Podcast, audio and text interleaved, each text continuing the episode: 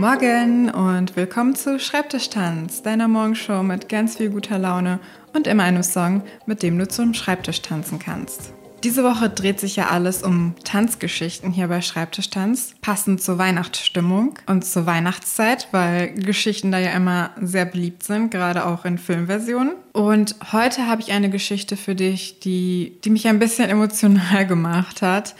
Und zwar geht es um das Glücklichsein und gerade auch für Menschen, die vielleicht Störungen oder Krankheiten haben. Aber ich finde, da konnte ich sehr viel für mich selbst mitnehmen in dieser Geschichte, wie du schon kleine Glücksmomente ganz leicht im Alltag kreieren kannst. Die Geschichte ist von Julia Christensen. Das ist die Autorin eines Buches, das Tanzen ist die beste Medizin heißt. Und sie erzählt eine Geschichte, wie sie mit einem autistischen Jungen regelmäßig getanzt hat. Ihre Geschichte geht so. Während meines Masterstudiums in Palma arbeitete ich gelegentlich als Hilfstherapeutin für einen kleinen Jungen mit Autismus. Pedro war vier Jahre alt, konnte kein Wort sprechen und schien sehr weit entfernt von uns allen zu sein. Wir hatten meistens zwei Stunden Zeit miteinander, in denen ich mit ihm alltägliche Dinge trainierte, die gesunde Kinder ganz automatisch lernen. Pedro aß nur zwei verschiedene Speisen und wir Therapeuten brauchten ein ganzes Jahr, um ihn dazu zu bringen, ein Stück Apfel zu essen. Er war auch motorisch nicht altersgerecht entwickelt, also spielten wir gemeinsam mit Bällen und Luftballons und ich versuchte ihm zu zeigen, wie man einen Buntstift in der Hand hält. Doch oft war es schon schwer, einfach nur Augenkontakt mit ihm herzustellen. Es ging nur sehr, sehr langsam voran. Ich musste mich zwar an einen Therapieplan halten, doch am Ende jeder Sitzung hatten wir 15 Minuten, in denen es uns Therapeuten überlassen blieb, was wir mit Pedro üben wollten. Ich stellte jedes Mal Musik an, nahm ihn bei den Händen und tanzte einfach los. Und dann ging immer alles ganz schnell. Pedro lachte und schaute mir spontan in die Augen. Er sprang um mich herum, lief auf Zehenspitzen, vorwärts und sogar rückwärts. Von seinen motorischen Einschränkungen war in diesen Momenten kaum etwas zu merken.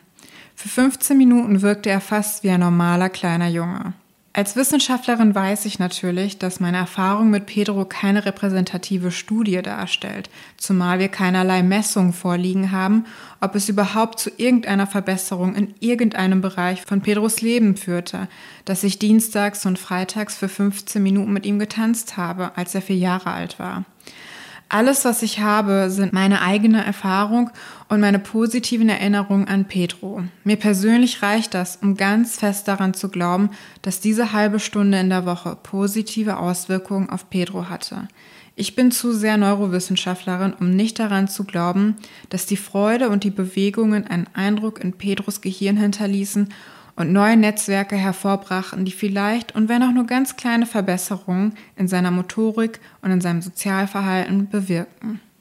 Ja, das war die Geschichte von Julia Christensen, einer Neurowissenschaftlerin. Und ich bin jetzt schon wieder ein bisschen emotional geworden, als ich das vorgelesen habe, weil ich schon wieder einen Beweis dafür habe, wie glücklich das Tanzen machen kann. Dieses Kind war total ausgewechselt für ein paar Minuten. Es hat gelächelt, es hat sich frei bewegen können, es hat Augenkontakt aufgenommen, all diese Dinge, die sonst im Alltag so schwer für diesen kleinen Jungen sind. Und ich weiß, dass dieser Effekt bei fast allen von uns möglich ist, wenn wir tanzen. Sogar bei Störungen und Krankheiten solange man sich ein bisschen bewegen kann und man Musik hört, die man richtig gut findet und vielleicht auch noch jemand hat, mit dem man tanzen kann, das ist aber noch nicht mal ein Muss, dann kann schon ein kleiner Glücksmoment geschaffen werden. Und wenn es nur 15 Minuten sind. Und dazu möchte ich dich wie immer auch einladen, indem ich dir einen Song vorgebe, mit dem du zum Schreibtisch tanzen kannst. Es ist ein Disco-Klassiker aus den 70ern, der wahrscheinlich sehr, sehr viele Leute schon auf die Tanzfläche gebracht hat. Und er kann auch dich auf die Tanzfläche zu Hause oder wo auch immer bringen. Es ist Blame It on the Boogie von The Jacksons, von Michael Jackson und seinen Brüdern. Und ich hoffe, er kann dir auch ein paar Minuten Glück schenken. Und wenn du Lust hast, hör einfach die ganze Playlist dann schenkst du dir vielleicht auch 19 Minuten Glück. Heute oder wann auch immer du es im Alltag brauchst. Es ist der Song Nummer 5 auf meiner 70er Disco Classics Playlist und du findest wie immer den Link zur Playlist in den Show Notes. Jetzt wünsche ich dir einen wunderschönen Tag mit hoffentlich einem wunderschönen Glücksmoment und wenn er auch nur ganz kurz ist. Und wir hören uns morgen wieder hier im Internet. Bis dann.